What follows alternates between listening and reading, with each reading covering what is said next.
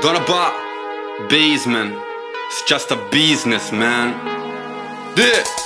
Uh.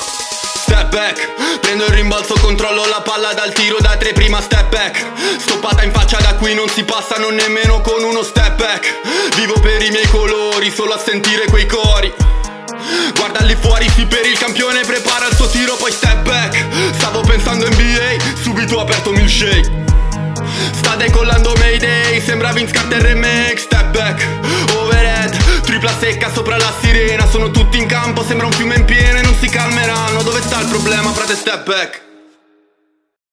Bentornati a NBA Milkshake, il podcast sul basket più bello del mondo con Davide Chinellato e Riccardo Fratesi. In questa puntata facciamo un bilancio della free agency, come ha cambiato gli equilibri della Eastern e della Western Conference, chi sono i vincitori e chi sono gli sconfitti. Questo è NBA Milkshake.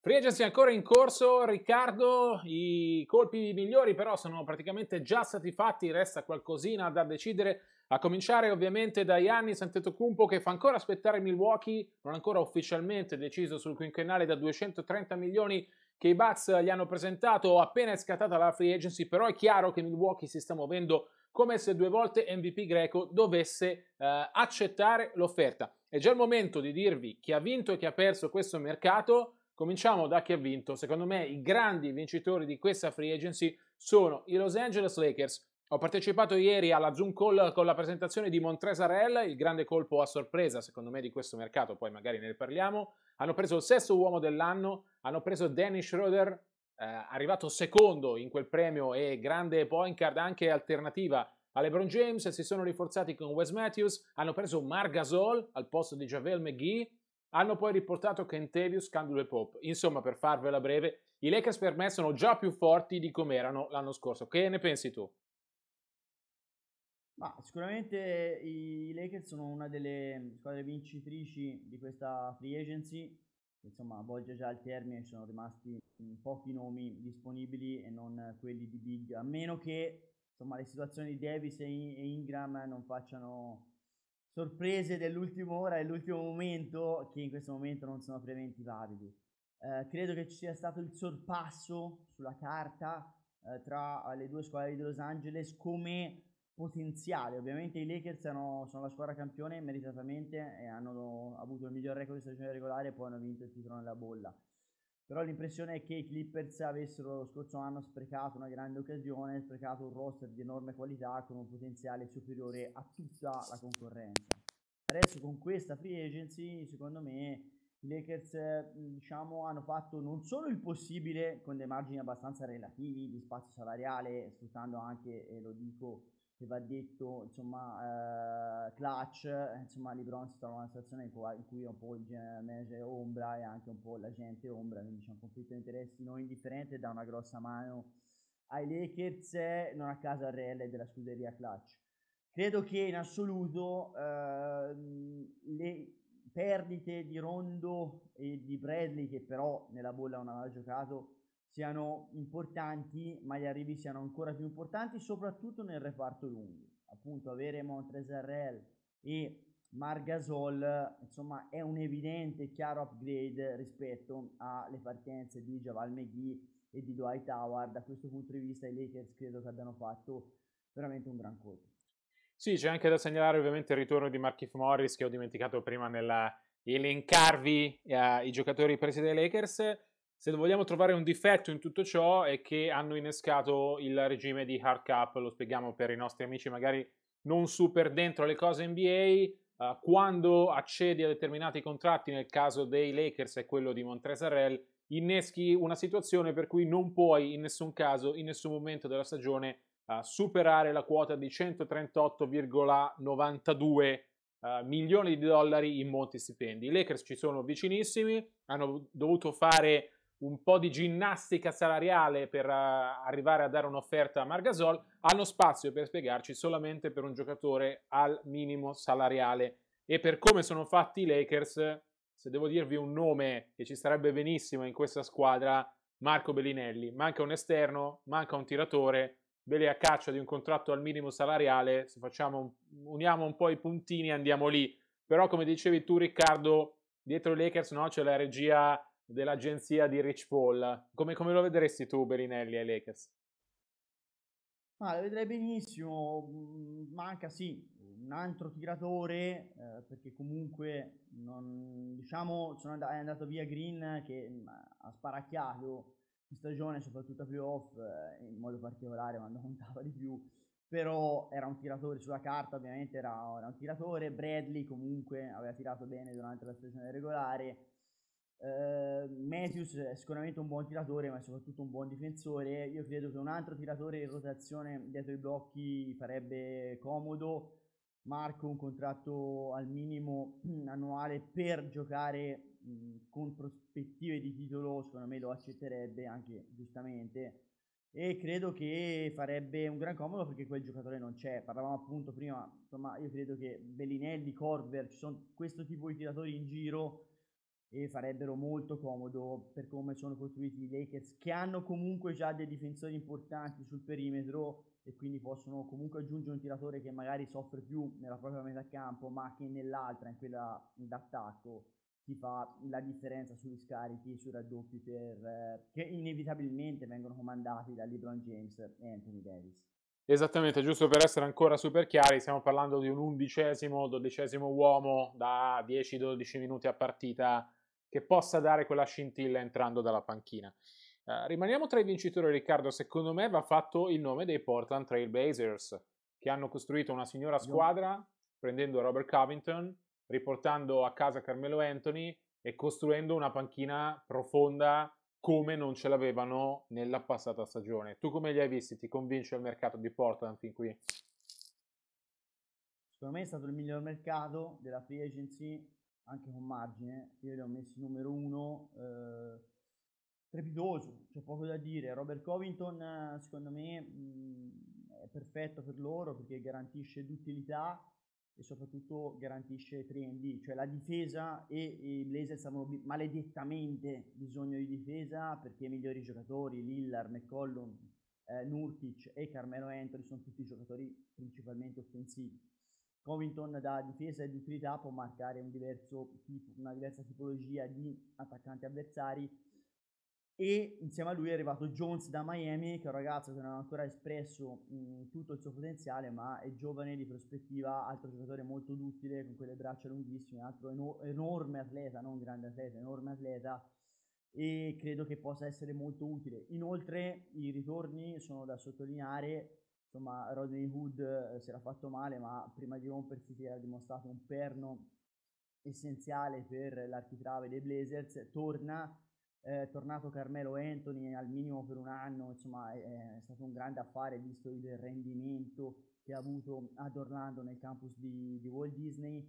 Mi convince persino il ritorno di Ines Canter che certo non è reduce da una grande stagione a, a Boston ma eh, per far panchina a Nurkic avendo anche Collins in organico io credo che sia assolutamente mh, mm, eh, il suo ruolo ecco può dare anche lì quei 15 minuti dalla panchina di puro attacco che possono servire per dare la scossa. Ricordiamo che i Blazers avevano un grande tallone d'Achille eh, la scorsa stagione sono stati corti tra virgolette per tutto l'anno, sia in stagione regolare, colpa anche degli infortuni, sia poi nella bolla eh, stesso copione.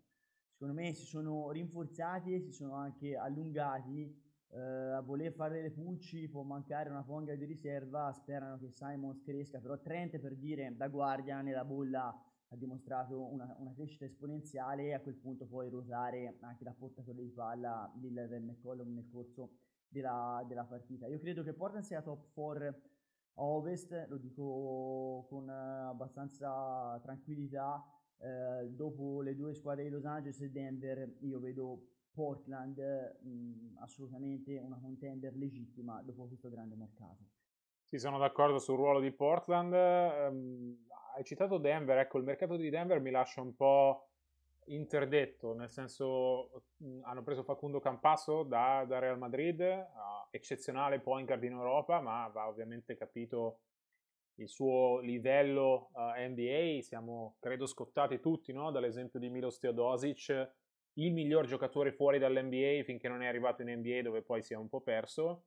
E Denver ha perso uh, Jeremy Grant, lasciato andare a Detroit. Uh, come valuti il mercato? Li ha, li ha, inseriti nella top 3 a livello di valore e posso, e posso essere d'accordo, però sul mercato mh, forse qualcosina non ha funzionato. A te convince invece? Eh? No, no, non è stato un grande mercato, è, è altrettanto vero che erano troppi. Eh, comunque eh, Burton eh, rientrerà, è stato fuori nella bolla, comunque soprattutto devono sviluppare un talento spaziale come quello di, di Porter Jr. È chiaro che Grant è un giocatore in rampa di lancio, in ascesa, è finito a Detroit, ma è altrettanto chiaro che non potevi pagare tutti, eh, erano delle scelte dolorose che andavano fatte in qualche modo sono riusciti a tenere Millsap per un altro anno, certo non è il miglior Millsap, ma per, un, per un'altra stagione può garantire esperienza e difesa, una squadra anche questa che fa dell'attacco la sua arma migliore. Hanno perso secondo me un giocatore molto prezioso come Craig, però anche qui di nuovo Harris è tornato in salute e inevitabilmente eh, i minuti sono quelli e non puoi far giocare una rotazione a 11-12 giocatori. E io credo che Mhmm, Denver fosse costretta a fare delle scelte dolorose e inevitabilmente mhmm, il mercato ha scoperto eh, queste, queste, magagne che in un regime, in un'economia così complicata, ricordiamo che quest'anno il salary cap è rimasto invariato ed è il primo, è il primo anno dopo tante stagioni per la congiuntura economica negativa, per la pandemia, per il China Gate, per il fatto che comunque si riparte con delle arene che nella migliore delle ipotesi saranno aperte solo a una porzione di pubblico, è evidente che tante franchigie hanno avuto problemi e chi doveva rinnovare si è trovato di fronte a un video e tanti giocatori non li ha potuti tenere. Esattamente, esattamente. Eh, rimaniamo direi a, a Ovest, eh, cominciamo l'elenco dei cattivi, li abbiamo menzionati un po' di volte, Los Angeles Clippers ha fatto rumore eh, la perdita di Montrezl forse non, non, se l'aspettavano nemmeno loro, anche se Rel è stato molto polemico ieri nella uh, sua presentazione con i Lakers ha detto chiaramente eh, che aveva capito che i Clippers non lo, non lo, volevano più ed è andato nella squadra che lo volevano. È una perdita pesante, secondo me, quella di Arel, anche se è arrivato Sergi Baca, però ecco, uh, Arel faceva parte no, del gruppo storico, aveva un'intesa formidabile con Lou Williams in quella che doveva essere uh, la miglior second unit del, uh, dell'NBA. nella bolla ovviamente non l'è stata.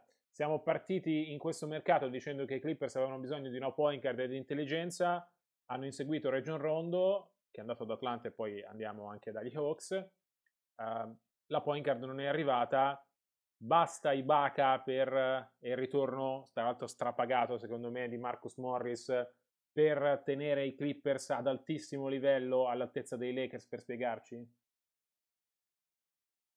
Ma eh, io in questo momento li metto un gradino sotto, però credo che sulla carta come talento se la possano giocare. Sicuramente non è un mercato dal quale secondo me i Clippers escano rinforzati, questo no, perché secondo me insomma, il problema è un po' nel manico, sai cosa penso di Paperino Lu, secondo me hanno sbagliato a mettere lui in panchina e questo è un enorme problema quando i tuoi due migliori giocatori, facciamo anche tre, con lui Williams, non sono mh, dei leader naturali perché insomma Leonard spiccica una parola al mese, eh, George mh, fa rimpiangere ogni volta che spiccica parola il fatto di averlo fatto. Eh, secondo me ave- avevano bisogno di un allenatore diverso e migliore sia dal punto di vista strategico e tattico sia comunicativo. Eh, il fatto, il rinnovo di Morris, magari dopo ne parleremo nei colpi specifici, a quelle cifre è una follia, secondo me oltre 60 milioni Aver perso RL ehm, ha senso nel senso che eh, c'erano state delle frizioni ovvie in spogliatoio nella bolla, eh, i Clippers erano implosi. RL per la serie soliti sospetti era uno dei candidati tra quelli che si erano messi un pochino sull'Aventino rispetto ai privilegi attribuiti ai nuovi arrivati, a Leonard e Giorgio, per cui ci sta una sua partenza, se poi viene sostituito da Ibaka, che comunque un bel colpo Ibaka, che ricordiamo ha vinto un titolo con Kawhi a Toronto. Però in assoluto la point guard appunto che mancava non è arrivata, Rondo sarebbe stato perfetto, Uh, secondo me Paperino Lu aveva paura che gli facesse molta ombra perché gli avrebbe fatto ombra eh, da allenatore in campo, però era un tipo di giocatore, cioè una pointer creativa, capace di orchestrare la squadra e anche un leader vocale, esattamente quello che mancava a tutti i Clippers. E è arrivato Kennard, secondo me anche tutto sommato un buon acquisto, un tiratore e in assoluto un ottimo realizzatore lo pagheranno un pochino nella, nel loro metà campo, ma eh, forse a questo punto è più funzionale di Shamet. Però mentre i Lakers comunque si sono completati, sono più lunghi del passato eh, come rotazione, i Clippers secondo me mh, mm, sono rimasti cioè, come valore assoluto uguale e in panchina hanno fatto un passo indietro, per cui io credo che sì, tutto sommato sia un mercato negativo se poi pensi che a Rel l'hanno perso rinforzando la prima rivale che è anche la rivale cittadina. Esatto, esatto, sono d'accordo. Riccardo, prima di passare a est al volo, uh, il colpo migliore e quello peggiore di questo mercato secondo te nella Western Conference? Comincio io mentre ti lascio riflettere. Colpo migliore secondo me è Montrezarel, uh, per i motivi che hai detto prima, li hai spiegati perfettamente tu, no? sottratto a una rivale per dare a un'altra. Il colpo peggiore, Marcus Morris, secondo me i Clippers lo hanno decisamente strapagato in una situazione in cui per loro devo vincere e adesso in questo 2020-21 gli hanno fatto un quadriennale lunghissimo e ricchissimo. Uh, tu come la vedi sull'Ovest?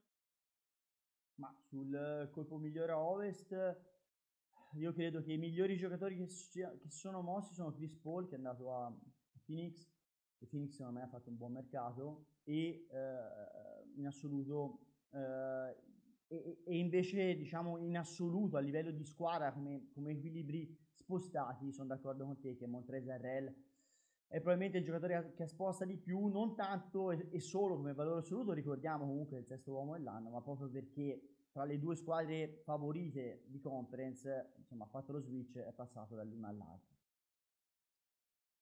sì, l'affare che mi ha convinto di meno ha un paio. Sicuramente Morris, ne hai accennato anche tu, oltre 60-64 milioni. Ehm, a maggior ragione comparato stipendio, con lo stipendio che ha preso il, fratello gemello, Markif, eh, il valore dei due gemelli non è così distante, che ovviamente è andato ai Lakers addirittura al minimo salariale, ti fa capire la follia dei Clippers, tra l'altro giocatore che ha fatto implodere lo spogliatoio di Boston e poi nella bolla anche quello dei Clippers ricompensato in modo inspiegabile.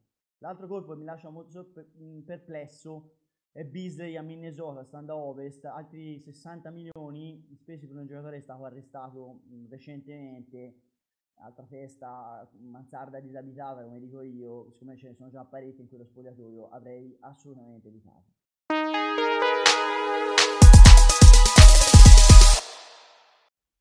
Passiamo a Riccardo nell'altra conference, quella est. Milwaukee che doveva dare un segnale a Yannis, secondo me l'ha dato abbastanza bene con Drew Holiday e sistemando la panchina nonostante il pasticcio con Bogdan Bogdanovic. La regina del mercato est per me è Atlanta e Gallinari c'entra solo in parte. Nel senso hanno preso Gallo, hanno preso Region Rondo, hanno preso Cristian, stanno provando 3-14 del pomeriggio di uh, martedì 24 novembre a prendere Bogdanovic, tra poco o tra qualche ora dovrebbero avere la conferma. Diciamo che già così sono una squadra da playoff, ricordo che quest'anno ci sarà uh, lo spareggio playoff tra la settima e la decima, secondo me gli Hawks in questa fascia ci sono sicuramente, con Bogdanovic sono superiori e possono aspirare a fare i playoff di sicuro e eh, secondo me addirittura ad entrare tra le prime quattro. Ricordo che hanno Trey Young, John Collins e Clint Capela già a roster. Eh, cosa ne pensi del mercato di Atlanta? Allora, Atlanta secondo me ha fatto un ottimo mercato, però secondo me si sogna di arrivare tra prime quattro. Mm, per me ottava a est e ottava è come dire, la, la best case scenario, la migliore ipotesi, che secondo me si avvererà, però io vedo Miami, Milwaukee, Boston, Philadelphia, Toronto, Indiana, eh, tutte squadre secondo me abbastanza nettamente avanti a, ad Atlanta.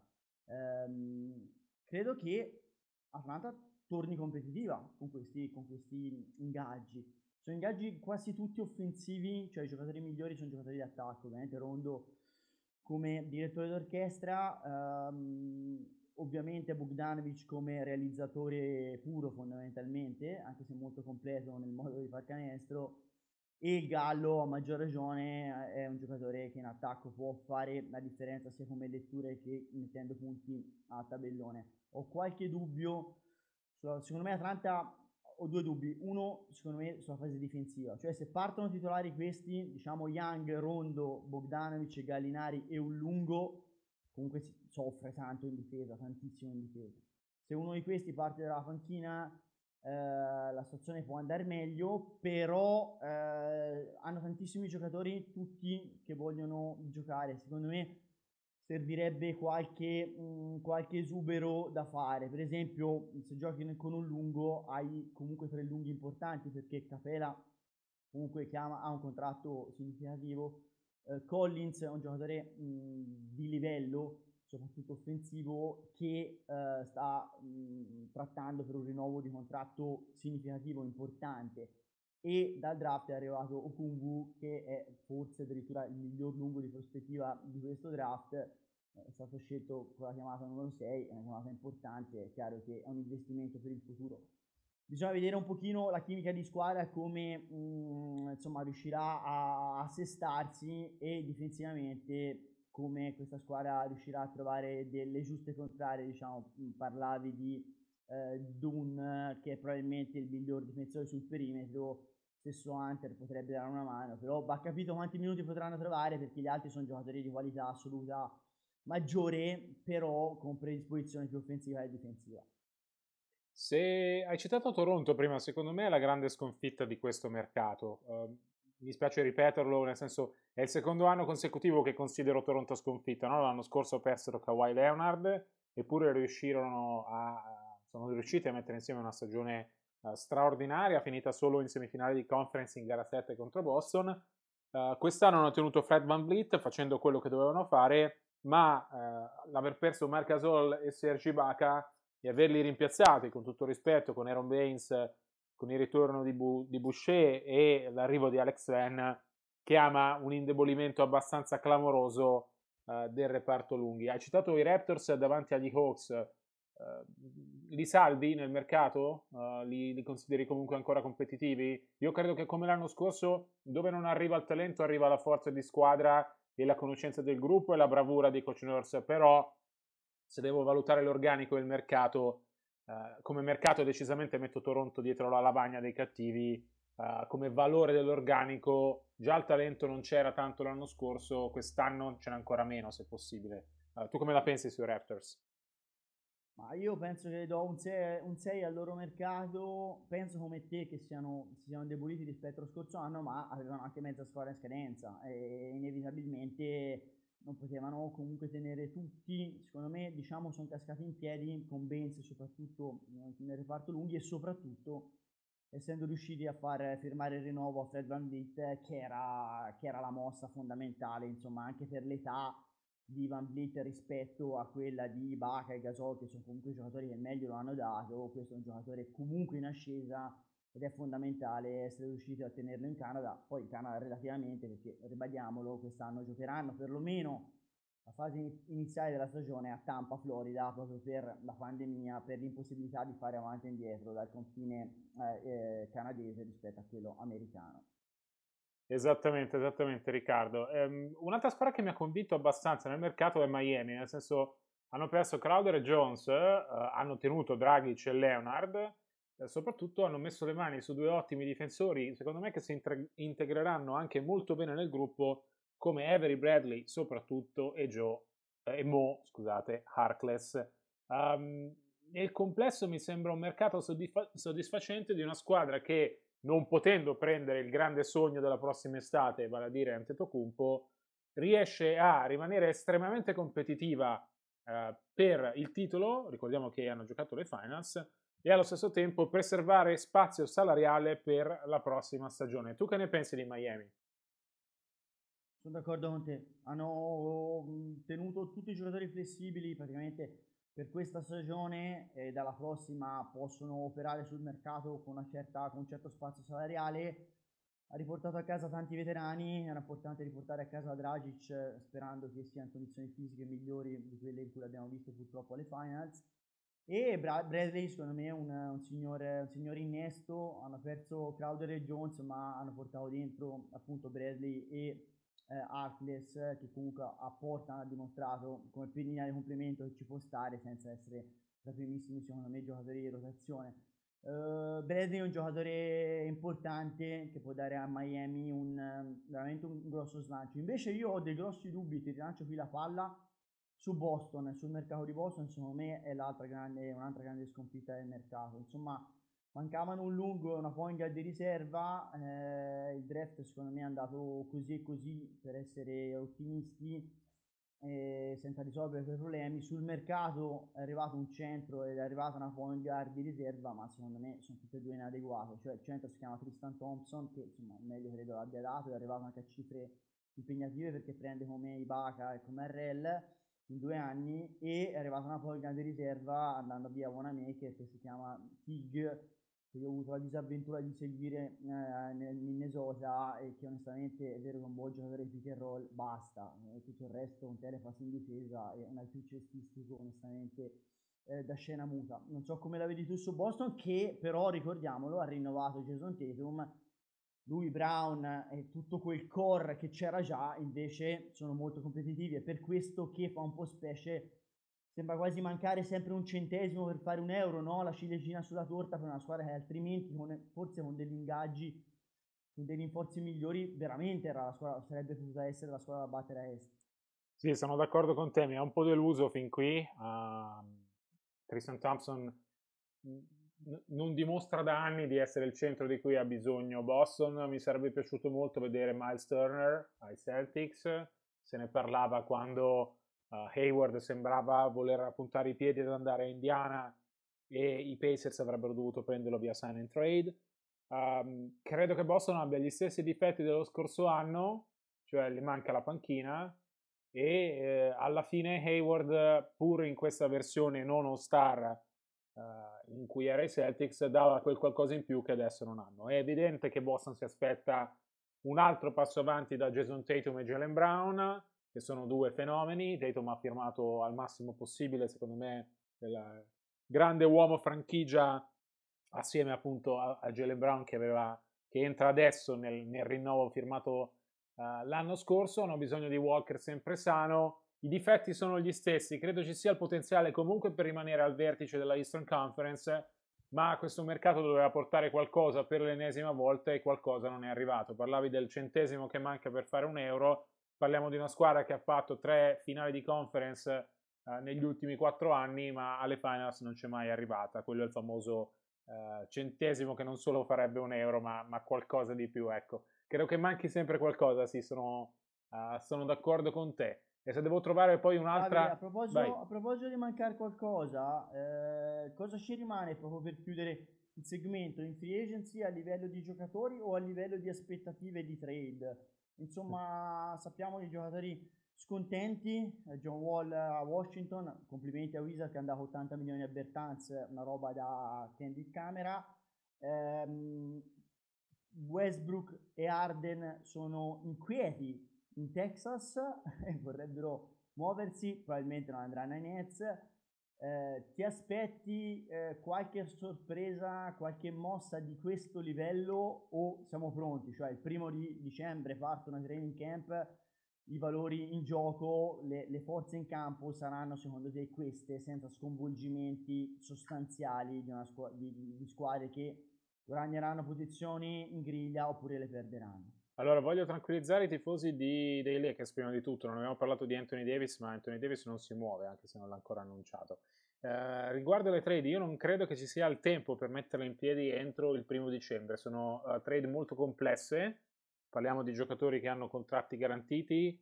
Di Houston, che se cede Harden e Westbrook, ovviamente vuole una caterva di scelte e vuole un giocatore su cui. Uh, a cui dare il ruolo di volto della franchigia. Tra l'altro Houston secondo me con, con Christian Wood non ha fatto neanche male.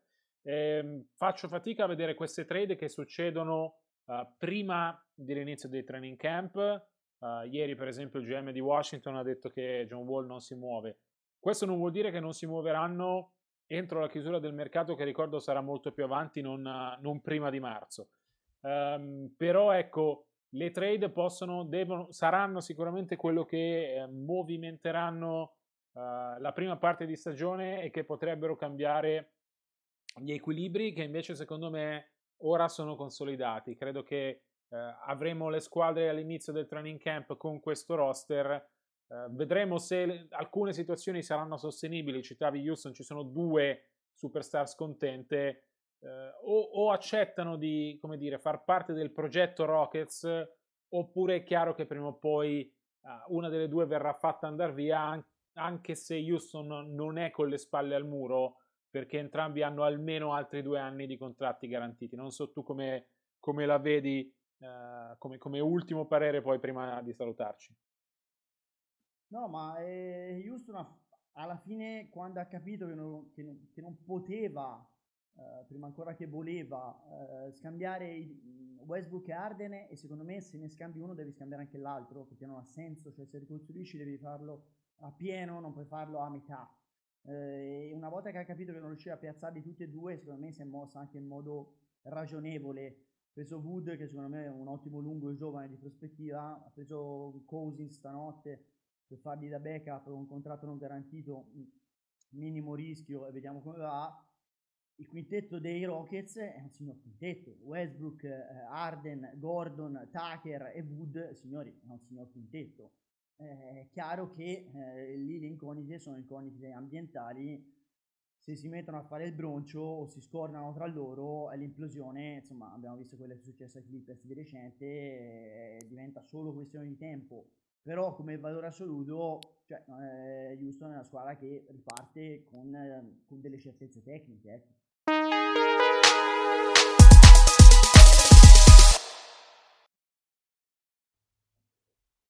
Si chiude qui la puntata numero 3 della terza stagione di NBA Milkshake. Noi vi ricordiamo che per tutti gli aggiornamenti, approfondimenti e breaking news ci trovate sui nostri social, in particolare su Twitter, at Vitinellato, at rprat75. Ricordiamo che le musiche sono una coproduzione Donna Ba e Groove Frequency e vi diamo appuntamento, come sempre, a martedì prossimo. A presto e buona NBA!